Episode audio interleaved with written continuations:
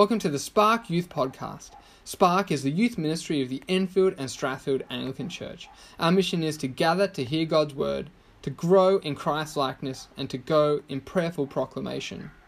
To find out more about us, you can go to our website at fields.org.au forward slash spark, or you can find us on our Instagram page at instagram.com forward slash youth underscore of underscore spark. Okay. So how, how would you or your friends describe the good life? Can I have like a hand up? The good life. What would they say?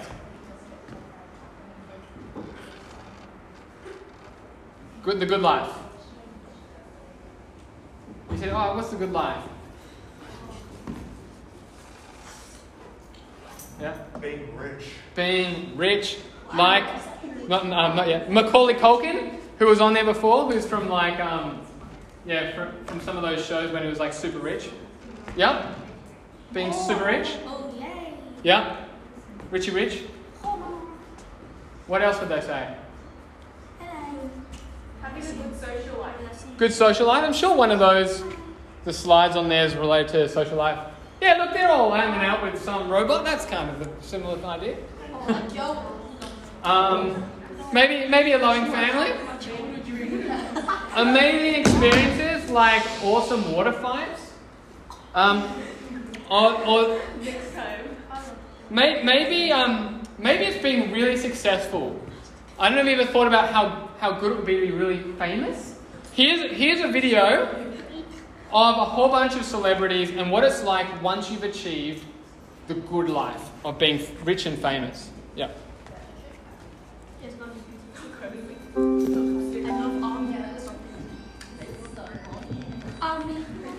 When How I Met Your Mother first went on the air, I ran into an actress that I uh, knew, and she said, Are you just like so happy all the time? Why am I unhappy? Okay. Okay, S- S- Stephanie Gaga hybrid person. Why are you unhappy? Why is it that you want to quit music? And I remember thinking, like, oh, that sitcom's coming. Like, that sitcom, it's coming, it's coming.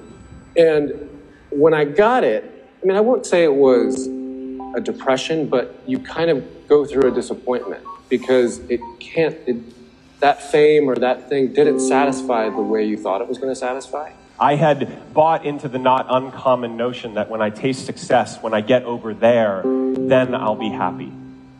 But the strangest thing happened. As the show got more successful, I got more depressed.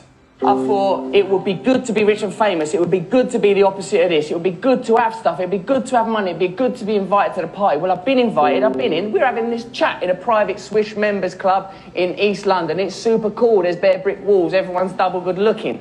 But I've been inside now. I've seen the other side of the looking glass. It don't feed your soul. I still feel empty inside. Media told me every day, and it's telling you every day what it is to be successful. So you've got MTV Cribs, you've got billionaires in front of your face, you have these, these extrinsic, external goals that will say, oh, Tom Shadyac has arrived. He has the right house, the right car, he flies privately. And when I got there, it was empty. I was successful in the music business, I was successful in modeling, in television, in real estate. So I made all this money and I had all this success. And here I was going, okay, I still don't feel any different. We are told that if we're beautiful, if we're skinny, if we're successful, famous, if we fit in, um, if everyone loves us, that we'll be happy. But uh, that's not entirely true. I was surrounded by all this wealth and all this fame and all this power, and yet they were all miserable, and I had never been more miserable. Right, so there's all these people that have made it, all the things that your maybe your friends, maybe your parents, maybe you know people at your school, teachers are saying, achieve good grades, have a good life, so you can maybe be like these people, and they're all at the top and they're saying empty. So what is the answer to the good life that we all long for? Because there's something in us driving us to want a better life. Well, to answer this question, I think we need to go right back to God's original purpose for us. And the first question we need to ask is how did God create the world? And firstly, oh, sorry, I should. Is that still going? No, it's going. Um, firstly, God created His Word the world by his word out of nothing. He created by his word out of nothing. Genesis 1 1, it doesn't say in the beginning there were many gods. It says in the beginning, God. There's only one God, and he has no rivals. It's not like he's the biggest kid in the playground. He's the only kid in the playground, and he made the playground. And guess what? Um, yeah, it says in verse 1 In the beginning, God created the heavens and the earth. God is not a magician pulling a rabbit out of a hat. He generally brought everything into existence by the power of His word. We can only create using things that, that exist. We're not like God. Hand up if you love art or pottery. Yeah, yeah. What do you use to make your art or your pottery or whatever? Clay, brushes, and stuff like that, right? Stuff that already exists, but we've never created anything out of nothing, right? Now, I remember when I was younger, I, I tricked my brother because my brother was on the other side of this couch. He didn't know I was on the other side. So I got a sock and I threw it over, and then I kind of went away and came back a little while later. And he's like, I was like, how you going? He's like, the sock came out of nowhere. really? Is a ghost maybe? He's like, house was haunted. And for years I kind of convinced him that this house was haunted because the sock came over. But I threw the sock, right? Because that sock didn't come from nowhere. It came from my hand that I, I threw it. But God doesn't need a hand, He doesn't need anything, He just made it out of nothing. And some people talk about natural selection. Everything came from natural selection. But the thing with natural selection is it, it preserves a species that already exists. It doesn't explain where life came from in the beginning. Natural selection doesn't do that. God created the world by his word out of nothing. Secondarily, he created an orderly world. When the earth was first created, verse 2 says it was formless and empty. What, but what does God do? He brings order out of chaos. And interestingly, we see order in the pattern of the days. In each day of creation, ready? First of all, we see God speaks by his powerful word and creates instantly. Verse 3 Let there be light, and there was light. So he creates instantly. He assigns a purpose. For example, land and vegetation. Land for vegetation, verse 12. Light to mark the times in the sky. There's a purpose. There's a purpose for you too. He gives the thing a name. In verse 10, he calls the dry land the dry ground land, and he calls the water seas. So he assigns a purpose and a name, and he observes everything that he created was good. And then there's evening and morning the next day. Very orderly and pattern and big pattern. The universe wasn't created by chance, but, but by a purpose. The theory of evolution says everything was created by chance. That you are an accident. There's no purpose or meaning to your life. One popular atheist said, The universe we observe has exactly what we would expect if there is no at bottom no design, no purpose, no evil, no good, nothing but blind, pitiless indifference. Not only does chance provide no explanation for the universe, but it contradicts the fact that you live for a purpose. You got up this morning, some purpose was driving you to actually get here where you are today, right? Every individual person passes out of existence. If they all pass out of existence when they die, then what meaning is there to your life? Does it really matter if you existed at all? Think of all the contributions of all the most amazing scientists to, for all the efforts to, to alleviate peace and suffering, to work, to work towards peace, to help your family and your friends. So the hours you spend at school, all of that would come to absolutely nothing and would be meaningless if there's no God. Some people try and get out of it by saying, I make meaning for myself. But when people say that, they're really saying, I know there's no, no meaning, but I'm going to pretend there's a meaning. That's really what they're saying when I say, I make meaning for myself. It's a playing pretend. We live knowing our lives have meaning, whether or not we acknowledge that fact. We live as if there's a God who gives meaning and purpose to our lives. Because the world wasn't created by chance, God created the, the world with a plan, and He gave meaning and purpose to us to live the way we were meant to live. Which brings me to my second point. How does God expect us to live in the world? Chapter 1 and 2, here's, um, we see that there is a shape to how God created the world. Here's the shape, ready? God's people, in God's place, under God's rule. Maybe that's on the next slide. Yeah, okay. God's people, God's place, under God's rule. Okay, so think about it. God's people. Chapter 126 Mankind was made differently to everything else in creation. we're made male and female in God's image.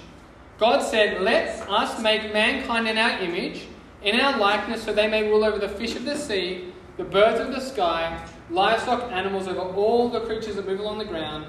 So God made mankind in his own image. In the image of God, he created them, male and female, he created them. Which means you're made in his image, you're made to rule over the world. Just like God rules over the world and reflect how good and loving he is. Who do you think God's people were in the beginning? Well, we see it's Adam and Eve. God's people were Adam and Eve. Verse chapter 2, verse 7, it says, The Lord formed the man from the dust of the ground. He breathed into his nostrils the breath of life, and the man became a living being. Adam was created from dust. This means he's created out of the same elements that, that everything else is created out of. But he's a special creation. God created him out of the dust. It means he's not the result of an evolutionary process. He's not just an evolved ape. He's a special, unique creation. Unlike monkeys, we are created in the image of God. And this is so important because what we see in the next chapter is sin and death came into the world through Adam's sin. Otherwise, you're saying sin and death must have been there from the beginning. They're just an evolutionary product, which means God must be responsible for sin and death. But no, they came about through a unique human who sinned. So God's people created in God's image to rule, which brings me to the second part of God's kingdom, God's place. In chapter 2, Moses writes, Now the Lord God planted a garden in the east in Eden, and there he put the man he had formed. Adam and Eve eventually are placed in the Garden of Eden, which is a special garden somewhere on the earth. And the rivers flowed into it because, and then out of it, because it was meant to be a blessing to the world. That's why the rivers flow out of Eden, to be a blessing to the world. It's the place where they can enjoy full relationship with God. Eden means paradise. Imagine a sunlit garden full of all sorts of beautiful trees who never lose their colours and whose fruit is always ripe. Now imagine the trickle of a blue stream that weaves its way through the garden, full of the most colourful fish you've ever seen. And as you follow these streams, you find rocks full of the most precious stones, including gold.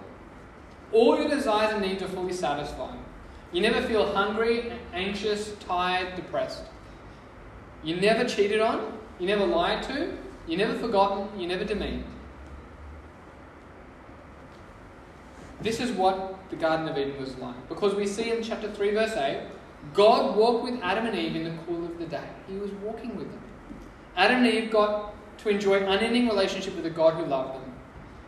If ever there was a picture of the good life, this is the picture of the good life. And think of how beautiful a place that would have been to live. God's people, Adam and Eve, in God's place, living in beautiful paradise with their Creator. And most importantly, they were under God's rule.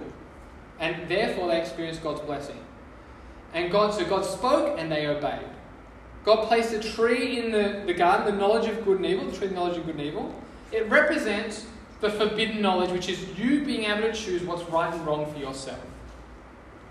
Adam was to submit to God by not eating the tree, and if he didn't eat it, he would have received access to the tree of life forever, which means eternal life.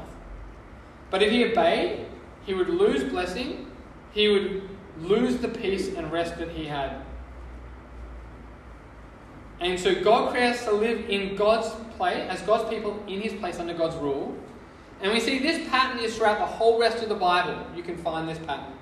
However, in chapter 3, we see we reject God's rule. The kingdom pattern is broken, and so God's people no longer enjoy God and they no longer enjoy his rest. Um, so, what we're going to see is though it gets broken and we reject God's rule and no longer have his blessing, we'll see later God sends Jesus to restore that rest. As Matthew 11 says, and Jesus says, Come to me, you who are weary and burdened, and I will give you rest. Take my yoke upon you and learn from me, for I am gentle and humble in heart, and you will find rest for your souls. For my yoke is easy and my burden is light. Through faith in Jesus, we end up receiving the rest that, that was promised and that was experienced by Adam and Eve in the beginning. So, why do people struggle to find the good life? It's because we've fallen out of relationship with God. And so, what we desperately need to hear is we need to hear God's word through Jesus because he promises us the rest that we've lost in the garden. And that's, that's part of this. There's a big picture that we're going to work out how God weaves a plan to bring us back into that rest. Let me, let me close by praying. Heavenly Father, we thank you that um, though um, you create everything good and though we experience um, unending peaceful relationship with you, we rejected you. And we, we no longer got to experience the peace and the rest that you had promised uh, and you had given us. And we thank you that Jesus restores that rest. And so I pray as we look at your big picture, your plan, and how you work everything out for your Son, we pray that you'd help us to, to see ourselves as part of that greater story and, and continue to find our rest in Jesus. In Jesus' name, amen.